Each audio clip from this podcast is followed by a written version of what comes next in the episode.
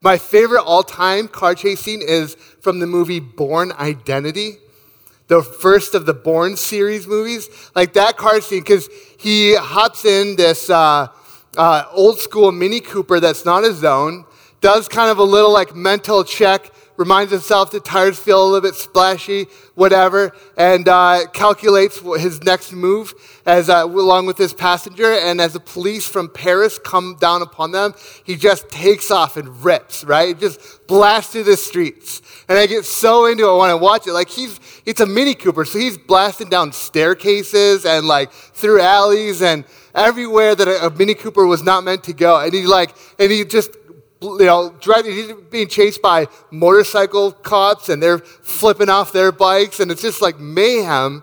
And yeah, it's like perfectly executed and he's flying through and it's just like, I just love that. It gives me so, when I watch, it's like it takes me to a different place. Like I'm so in the moment that when I watch this car chase scene, it doesn't matter that I've watched this car chase scene 10,000 times, I'm sure. Like when I'm in watching it, I'm freaking out.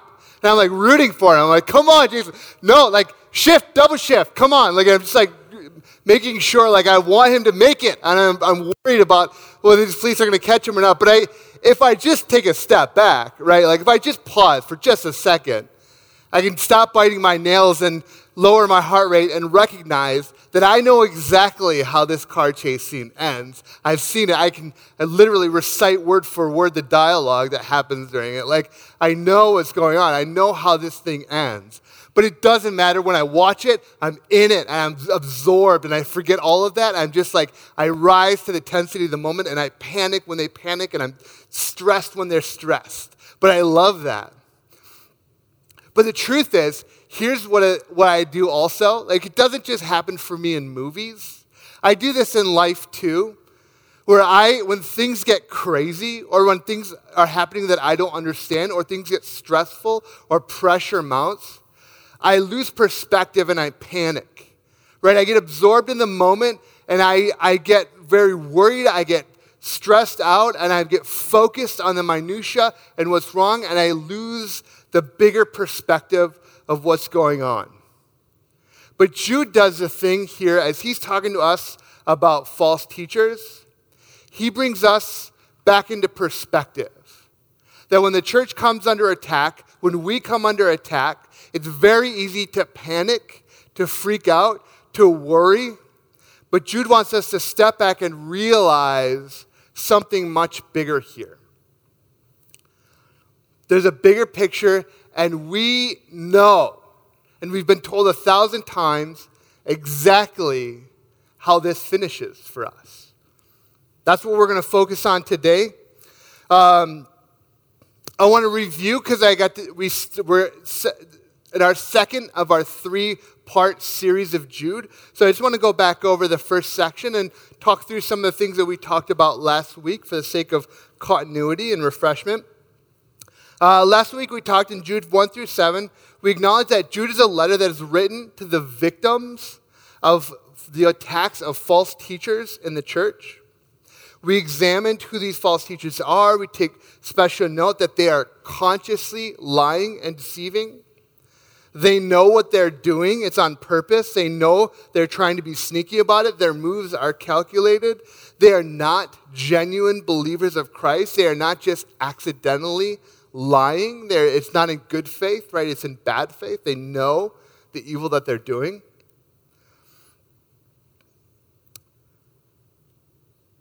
Um, also, uh, the fact that they're not, not genuine believers is illustrated or exposed by the fact that they, they will eventually have gone to great lengths to justify blatant sin. Uh, we also see that Jude doesn't address those false teachers directly at any point in this letter. Instead, he's just assuring you and me that God is going to make them pay for that, for their blasphemy. He's going to punish them, He is going to judge them. And we see that heavy in our passage today as well. So that's going to continue, um, continue on for us. And we concluded that Jude calls us not to live as casualties of war, but as contenders for the faith. And that we do that not by dismissing our pain or pretending like that attack never happened, that those hardships never happened, but by empowering us in that to take a stand against attack.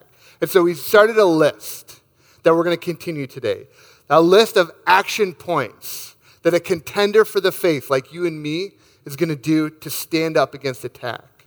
The first, we trust the gospel. We believe it first. We don't let it be called into question. We trust what the word says to us that, that Jesus is real and that everything the Bible says about him is true. We take faith in that. Uh, the second action point is we speak up and we speak out. I think last week I used the phrase face the offense. I like this one better, so I'm going to change it today. Speak up and speak out.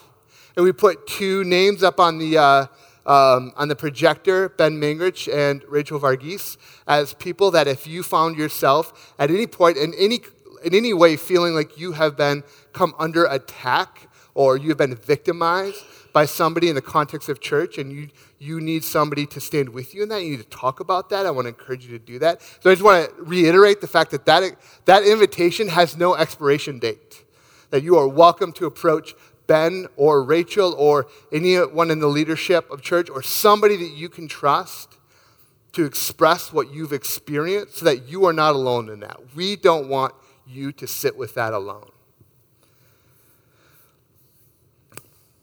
So that's all, that all came last week, and then today we're going to pick up at verse 8. I want to read these, these first three verses again for you, okay? Starting verse 8 and then 9 and 10.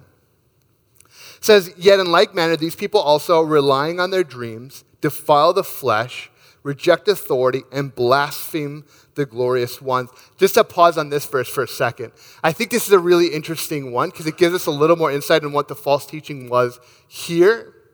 The idea of blaspheming, a lot of times, like, it it's got some different contextual meanings, but in this case, especially when they're talking about blaspheming the glorious ones, and in the context, uh, talking about how um, using dreams to defile the flesh, what's probably almost certainly going on is these false teachers are claiming that in some sort of dream or vision, an angel came to them and told them that this authoritative thing, that this, this sin or whatever they're doing is totally justifiable. In fact, they need to be doing this. And even though Jesus taught against it, that doesn't matter anymore because this, this authoritative dream came to me and said that you now have permission to do this, right? Changing the teaching of Jesus and claiming that um, by lying, claiming that you've been given authority to be able to make this decision. Like that would be blasphemy because it's it's lying about Jesus. It's justifying sin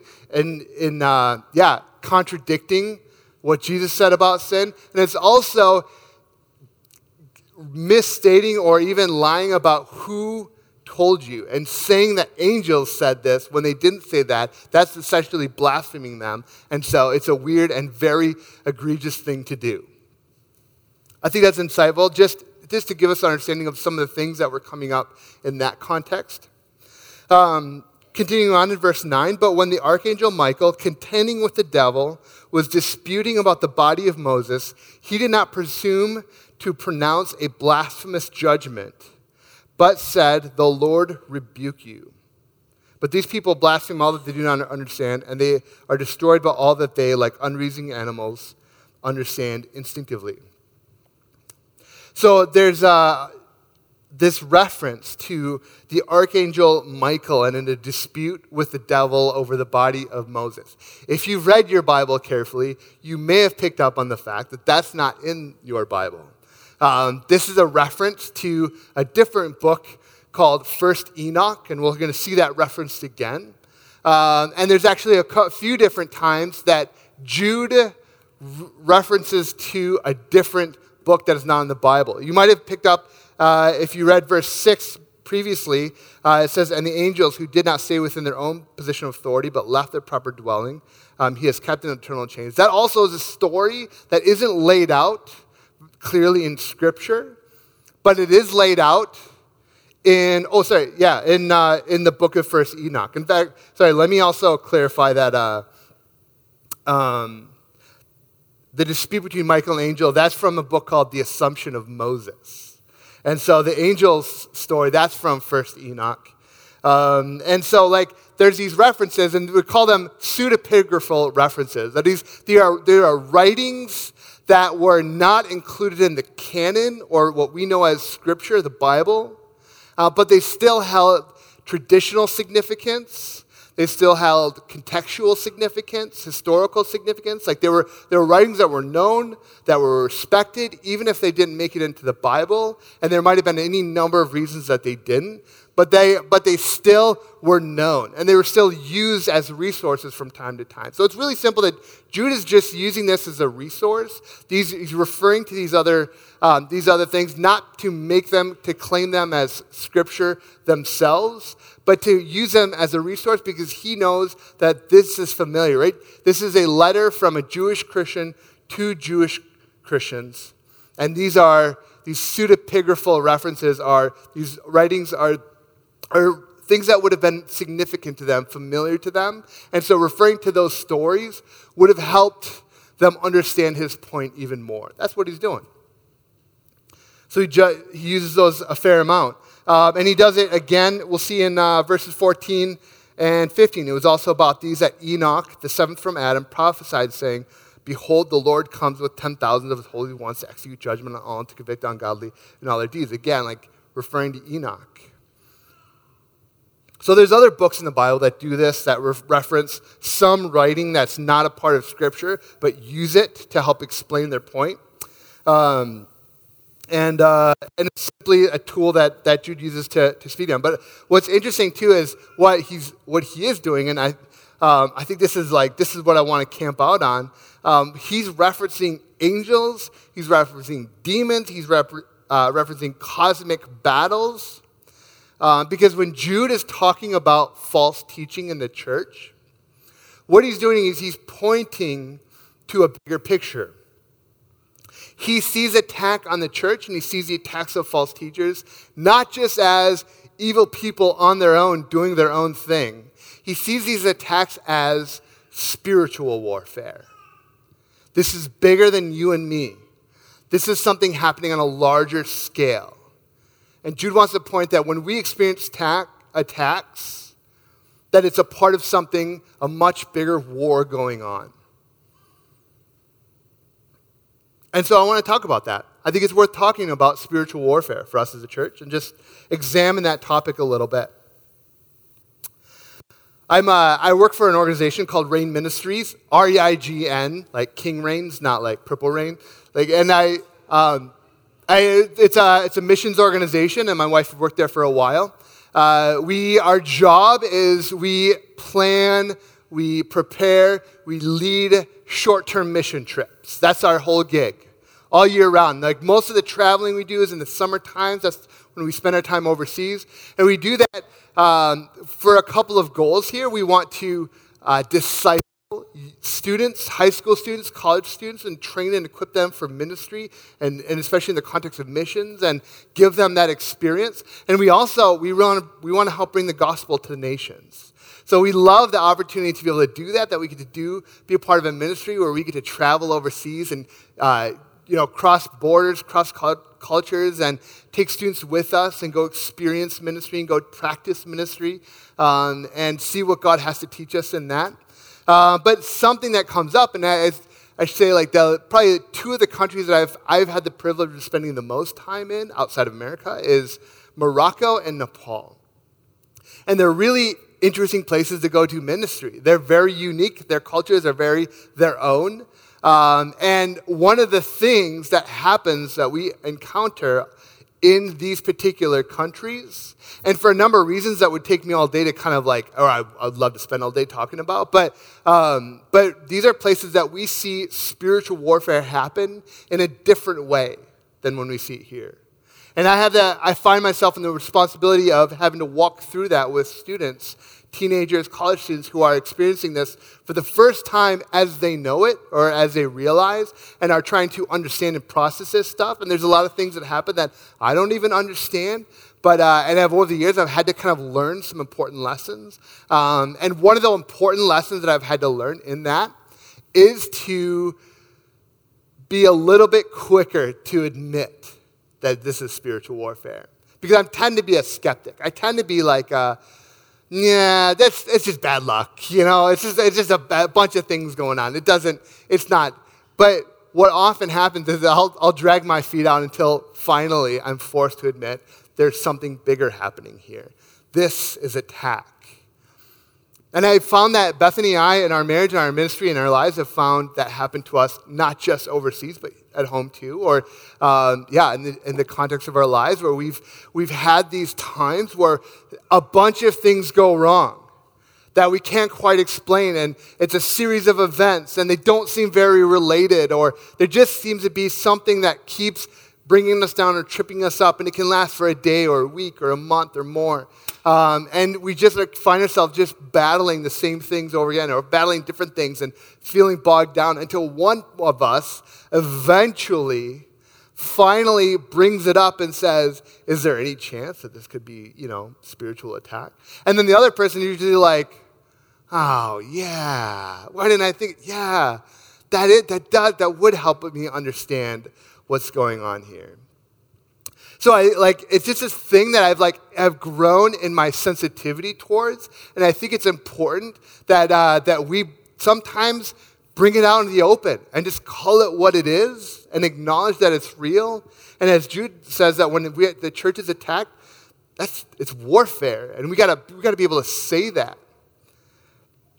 I want to read uh, a quote from you, or for, for you, uh, from a very famous theologian uh, Wayne Grudem in his very famous theological book, Systematic Theology.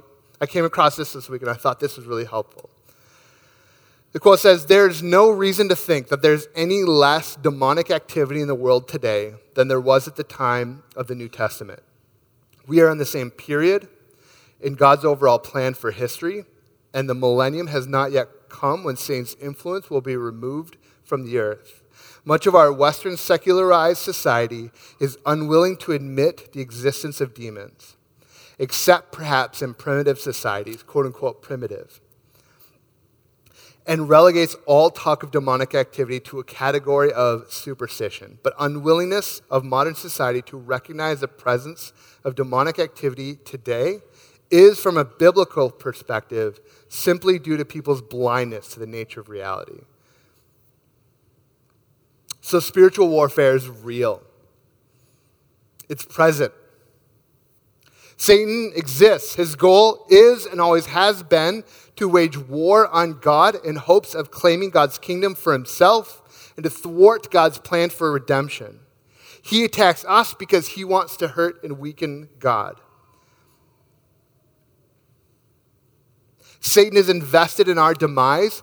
He's pursuing you because abandoning your faith grieves God and impacts his kingdom.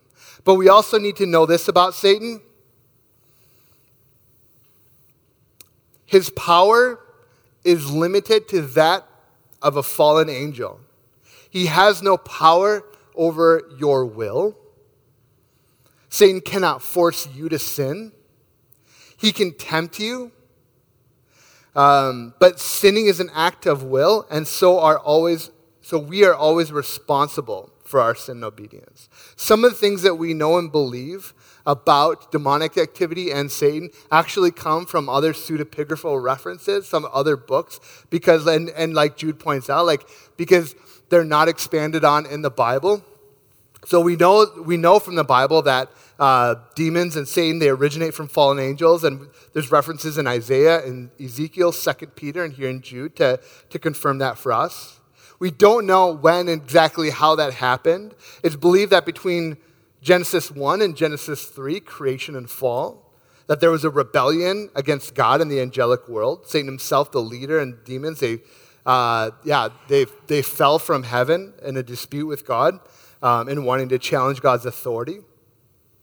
And ever since, the goal has been to continue to do that. So Satan is real, demons are real. His power is limited to that of a fallen angel. He is not, uh, you know, omnipotent. He doesn't have all the power, doesn't have anything even close to the power of God. Attacks can come in different forms, and I would even suggest that in the context that we live in, we're probably most likely to see it in some of the most innocuous ways. That can be forms of temptation to sin, distractions from worshiping God, false teachings about Jesus and what obedience to him means, and experiences that would sow doubt about God's faithfulness to you. Now, I would suggest, and this is not, this is not only me, because I've, I've had a conversation with other leaders uh, at EBF and who have kind of confirmed this belief that EBF has had a rough last year, two, three years, right? It's been rocky for us for a number of reasons. And, on, in a sense, a lot of reasons that don't all seem to connect or make sense. It's not been an easy go in recent history for EBF, and we're still trying to work, work our way through that. I believe God is faithful, and I believe that there's not a clean, simple explanation or resolution to anything. But we've seen some things. We've seen a lot of confusion. We've seen some conflict. We've seen staff departures. We've seen, you know, disappointing news, heartache. We've seen complacency uh, in their faith sometimes. We've seen surges in health problems. We've seen so many different things happen. And it kind of feels like, man, it's piling up sometimes, right? Man, this is a lot. And I want to suggest that I think that this isn't a thorough explanation of everything, but I believe we've been under attack. I believe we have been attacked and that, that there's spiritual warfare going on because we're a church that exalts the name of Jesus, that we represent the gospel, we worship Christ. And there's a lot to be gained for Satan from our dem- demise, at least in his eyes. And that, again, we are still responsible for our actions. So it doesn't mean that anybody is not responsible for any mistakes that they've made, for any wrongdoing that they've done, for any failures or you know poor judgment or anything like that. And it doesn't necessarily dismiss anything out like that's going on. I don't think this is one clean blanket statement to answer all of our problems, but I think it it's a common thread among everything. I think we're a church who have found ourselves maybe under more attack than we, we even realized. But with that, let's remind ourselves of, of some really important things. First, when we say spiritual warfare, the war is not between us and Satan. We may come under attack, and we do, but this is not a battle between us and Satan, it is between God and Satan. Satan thinks if he can weaken us, he can get to God. But this is not about Satan attacking us and us waging war against Satan. This is not our war. This is God's war with Satan.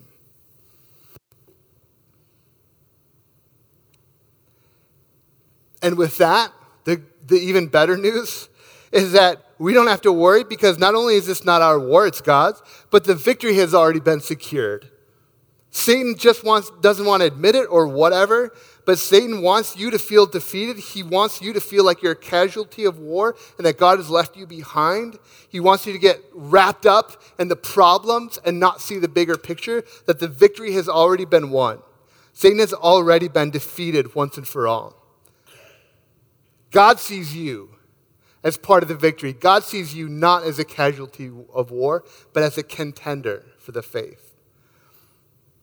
And you also need to know, in case you don't, that God has given you power over demons to be able to reject them and even to command them to stop or leave. That power is not separate or distinct from God's power. So it's still God's power, never ours, that's combating evil, but He has equipped you with the ability to reject Satan and attack attacks from him. So then, and that ties in with the story of the archangel Michael, who made a point to rebuke Satan, but not rebuke Satan in the name of the Lord, but to sort of hand it off to God to recognize that it was by God's authority that Satan is judged. By, by God's authority, Satan is rebuked. By God's authority, Satan will be judged by God, not us. Which means we don't have the power to destroy Satan. We don't have the power to condemn him, but we still have the power to reject him.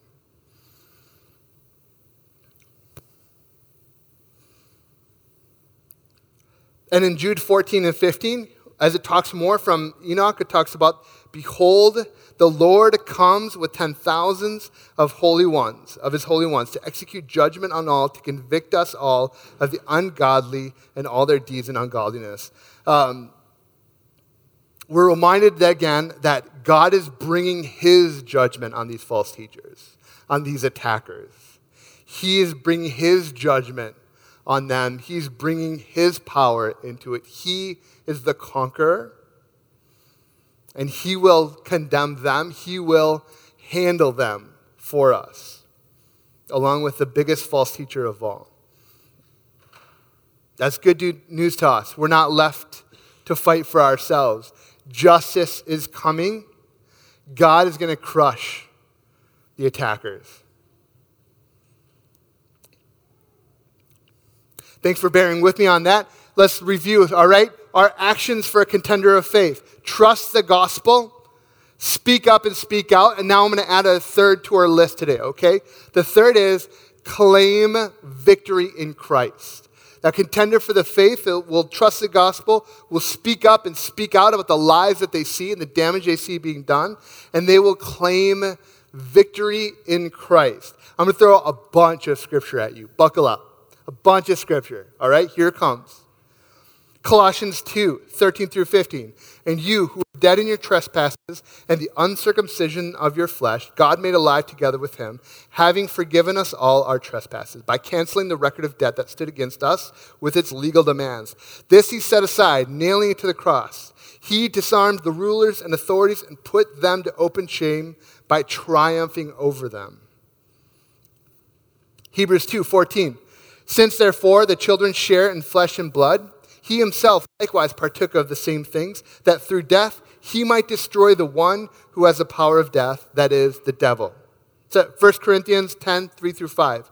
For though we walk in the flesh, we are not waging war according to the flesh. For the weapons of our warfare are not of the flesh, but have divine power to destroy strongholds. We destroy arguments and every lofty opinion raised against the knowledge of God and take every thought captive to obey Christ. 1 John 4, 2 through 4. By this you know the Spirit of God. Every spirit that confesses that Jesus Christ has come in the flesh is from God. And every spirit that does not confess Jesus is not from God. This is the spirit of the Antichrist, which you heard was coming and is now in the world already. Little children, you are from God and have overcome them. For he who is in you is greater than he who is in the world. Amen. Revelations 19, 1 through 3. After this, I heard what seemed to be the loud voice of a great multitude in heaven crying out, Hallelujah! Salvation and glory and power belong to our God. For his judgments are true and just, for he has judged the great prostitute for corrupting the earth with her immorality, and have, has avenged on her the blood of his servants. Once more they cried out, Hallelujah! The smoke from her goes up forever and ever. And finally, Revelation 21, 3 through 7. And I heard a loud voice from the throne saying, Behold, the dwelling place of God is with man, and he will dwell with them, and they will be his people, and God himself will be with them as their God. He will wipe away every tear from their eyes, and death shall be no more. Neither shall there be mourning, mourning nor, nor crying, nor pain any more, for the former things have passed away. And he who was seated on the throne said, Behold, I am making all things new he said, Write this down, for these words are trustworthy and true. And he said to me, It is done. I am the Alpha and the Omega, the beginning and the end. To the thirsty, I will give from the spring of the water of life without payment. The one who conquers will have this heritage, and I will be his God, and he will be my son. The evil one wants you to forget all of that and panic. Freak out worry about this right now. Lose perspective that the victory in Christ has been won decisively. We know how this story ends. Carnage there may be, we know how this resolves. God is making all things new. He's not going to fail at. Satan wants you to get swept up in the drama of the moment and lose sight of how this all ends. The victory has been won, and you are not a casualty of war you are a contender for the faith. You got to claim that victory. Do you know that you can straight up tell the devil that he has no right? He has no right to your thoughts. He has no right to stake a claim in your church. He has no right to invade your family. He has no right inside your home. He has no right to accuse you of being a failure. He has no right to coerce you into sin. He has no right to lie to you about Jesus. He has been defeated by the death and resurrection of Jesus Christ on the cross. Satan has no place here. Satan, back off, yeah? Amen. You are not a casualty of war, you are a contender for the faith. Trust the gospel. Speak up against the lies. Claim victory in Christ. Let's pray.